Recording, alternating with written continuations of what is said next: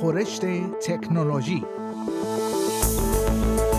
خورشت تکنولوژی یک پادکست هفتگی به زبان فارسی از رادیو اسپیس فارسی است. پادکستی که در آن از گجت ها یا ابزار تکنولوژیکی جدید گرفته تا نوآوری های جدید در جهان فناوری و یا حتی ویدیوها و اخبار داغ در شبکه های اجتماعی می‌پردازیم.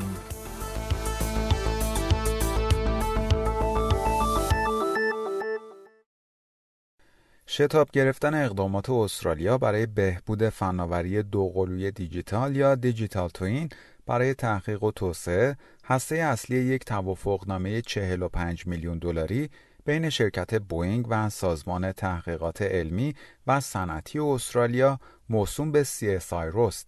به گزارش Sydney Morning Herald این شرکت در طول سی سال گذشته با این سازمان استرالیایی مشارکت هایی داشته است و این قرارداد جدید این مشارکت را به سطوح جدیدی ارتقا خواهد داد. قرار است این بودجه 45 میلیون دلاری ظرف پنج سال آینده در اختیار این سازمان قرار گیرد.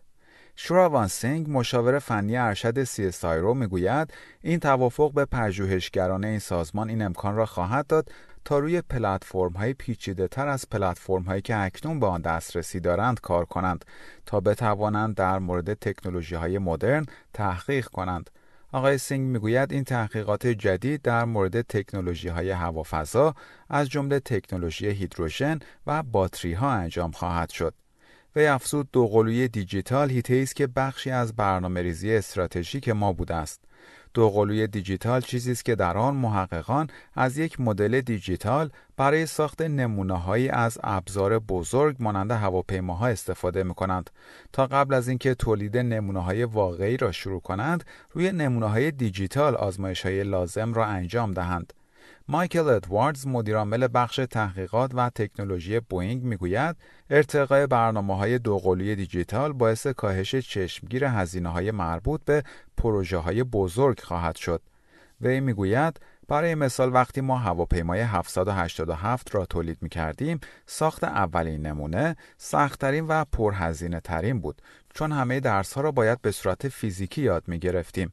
همکاری های تحقیقاتی بین بوینگ و CSI رو در طول سی سال گذشته شامل بیش از 200 میلیون دلار سرمایه گذاری در بخش تحقیق و توسعه بوده است که بزرگترین عملیات تحقیق و توسعه یا به اصطلاح آرندی این شرکت در خارج از آمریکا محسوب می شود.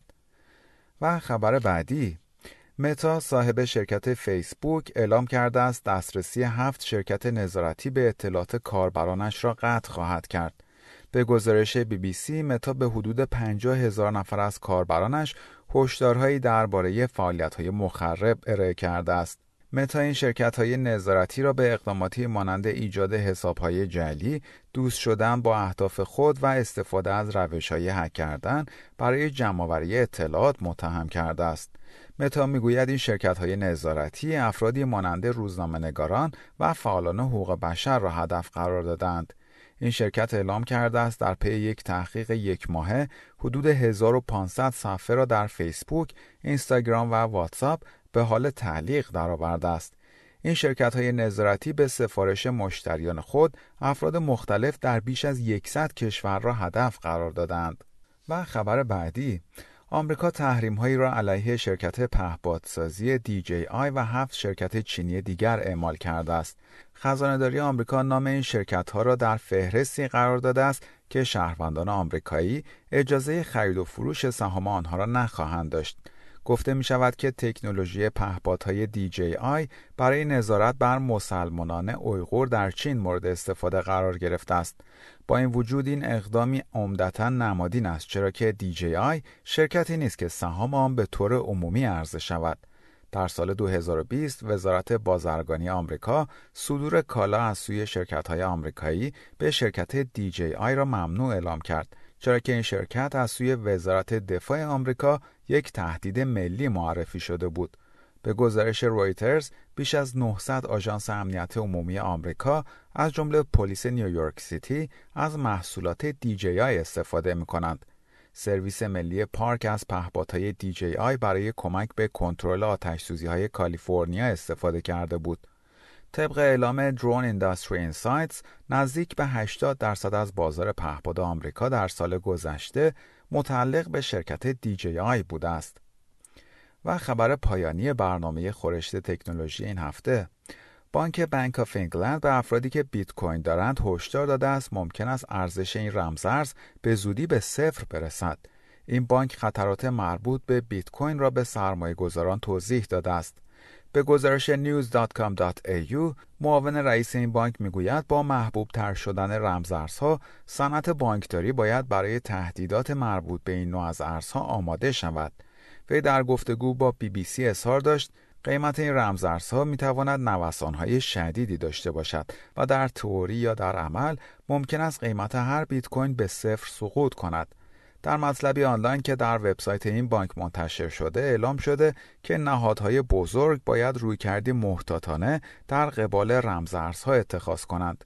این بانک انگلیسی در حال لابی کردن برای وضع مقررات سفت و سختتر در مورد رمزارزها بوده است. یکی از جذابیت های اصلی بیت کوین این است که تعداد این رمزارز به 21 میلیون واحد محدود شده است.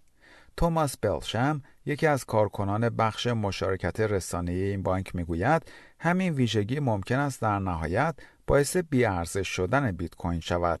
در حال حاضر در حدود 19 میلیون بیت کوین در چرخش است. وی می‌گوید سرمایه گذارانی که بیت کوین خریدند باید این آمادگی را داشته باشد که ارزش بیت کوین های آنها به صفر برسد. در پایان برنامه خورشت تکنولوژی این هفته از شما دعوت می‌کنم برای تماشای برخی از ویدیوهای جالب در مورد تکنولوژی به صفحه اینترنتی برنامه فارسی رادیو SBS با آدرس sbs.com.au/persian مراجعه کنید. شما همچنین می توانید پادکست های خورشت تکنولوژی را دانلود کنید و در هر زمانی که خواستید آنها را بشنوید.